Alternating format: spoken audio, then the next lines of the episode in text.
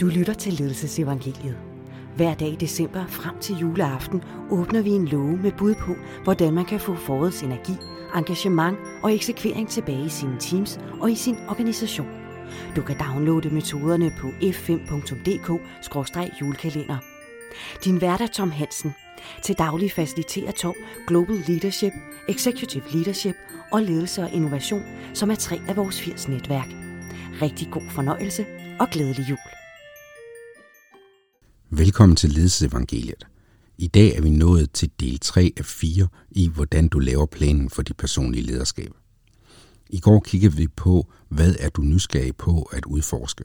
I dag der drejer det sig om, for at kunne gøre det, er der så nogle ting, som du ønsker at forbedre dig indenfor? Er der nogle gab i dine kompetencer, som du med fordel kan udligne for at forøge sandsynligheden for succes? Indholdet i dag kan du også bruge, selvom du ikke har lavet en plan med afsæt i indholdet fra i går. Du kan ganske simpelt kigge på jeres strategi og jeres plan for 2021, og så arbejde med de otte spørgsmål, som jeg stiller her. Ud fra dem vurdere, om det er relevant at lave en forbedringsplan i forhold til dine egne kompetencer. Jeg gennemgår otte spørgsmål som otte statements, og måden du arbejder med dem på er, prøv at give dig selv karakteren 1-10 i forhold til de her otte statements. 1, hvor du er mindst sårbar, og 10, hvor du er mest sårbar. Og der, hvor du så scorer højst, er det værd at kigge på, om det er noget, som du gerne vil udvikle dig indenfor. Det første spørgsmål er, jeg holder mig til det, jeg ved og bag det ligger, i hvilken grad du vælger den samme tilgang eller de samme styrker, som tidligere har skabt gode resultater for dig.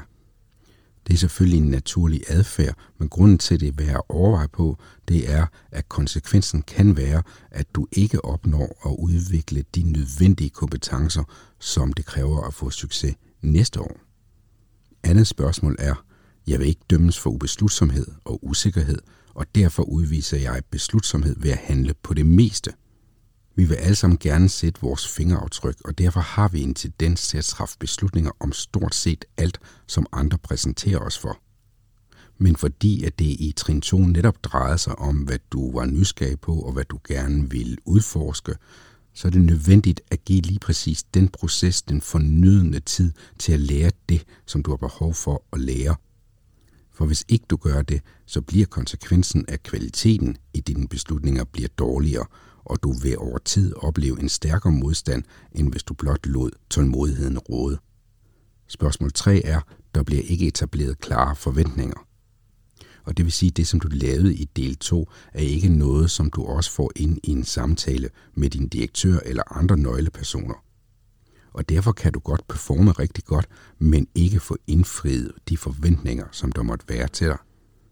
Så det er altså ikke nok at lave planen, du er også nødsat til at få den ind i en forventningsafstemning med dine hovedinteressenter. Spørgsmål 5 er kvinden eller manden med svaret. Og det vil sige, at du fra første uge i januar antager, at du kender alle problemerne og hvordan de skal fikses. Det kan der være to konsekvenser af. Du begår de forkerte antagelser, og to, lige præcis de personer, som kan hjælpe dig med at forstå problemerne i dybden, deres support mister du, fordi du skubber dem fra dig ved, at du er den person, som bare har svaret på alt.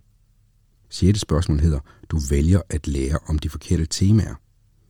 Og det vil enten sige, at du fokuserer for lidt eller for meget på de tekniske sider af forretningen, altså strategier, kunder og eksterne interessenter, og for lidt på organisationens kultur og på det politiske landskab, eller omvendt.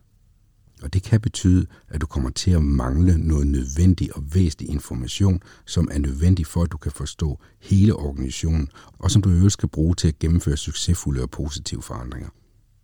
Syvende og andet sidste spørgsmål er, du nedprioriterer horisontale og eksterne relationer. Det kan fx være, at du vælger at udvikle det gode forhold med direktionen, og så glemmer du dine peers i andre dele af organisationen – og i særdeleshed din relation til de her peers. Konsekvensen er både, at du mister helhedsbilledet af, hvad det kræver for at få succes, og det kan også være, at du potentielt mister nogle meget vigtige muligheder for at skabe nogle alliancer eller nogle relationer, som du skal bruge senere i løbet af 2021. Det 8. og sidste spørgsmål er, i hvilken grad er der behov for nye stile, og det vil sige, for at nå de ting, som du skal i 2021, er der behov for en ny kommunikationsstil, med din direktør, og hvad med kommunikationsstilen over for alle andre interessenter, kolleger på dit hovedkontor, det kan være stabsfunktioner, det kan være kunder, det kan være medlemmer, hvis man er medlemsbaseret osv. I hvilken grad er der behov for en ny beslutningsstil? I hvilken grad er der behov for en ny involveringsstil eller nye måder at delegere på? Så altså i hvilken grad er der behov for nye stile i forhold til kommunikation, beslutning, involvering og måder at delegere på? Så altså, der var otte spørgsmål. 1. Jeg holder mig til det, jeg ved. 2. Jeg vil ikke bedømmes for ubeslutsomhed og udviser derfor beslutsomhed ved at handle på det meste. 3. Du får ikke etableret klare forventninger. 4. Du forsøger for meget. 5. Du er kvinden eller manden med svaret.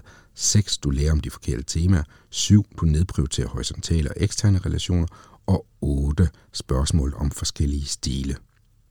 Du har formentlig regnet ud, at hvis du zoomer ud, så er den røde tråd i de her spørgsmål, at hvis du skal have et følgeskab igennem dit personlige lederskab, så er det selvfølgelig relevant at overveje på, hvad skal jeg selv gøre af nye ting, og hvordan kan jeg bare reproducere det, som jeg i forvejen har erfaring med. Rigtig meget held og lykke. Vi høres ved i morgen, hvor det er den sidste del af planen, hvor temaet er selvbevidsthed. Det var dagens afsnit af julekalenderen. Julekalenderen handler om nogle af de emner, som lige nu er vigtige for de 1200 medlemmer i vores 80 kompetenceudviklingsnetværk. Hvis du har lyst, så kan du downloade metoderne fra julekalenderen på f5.dk-julekalender. Tak fordi du lyttede med.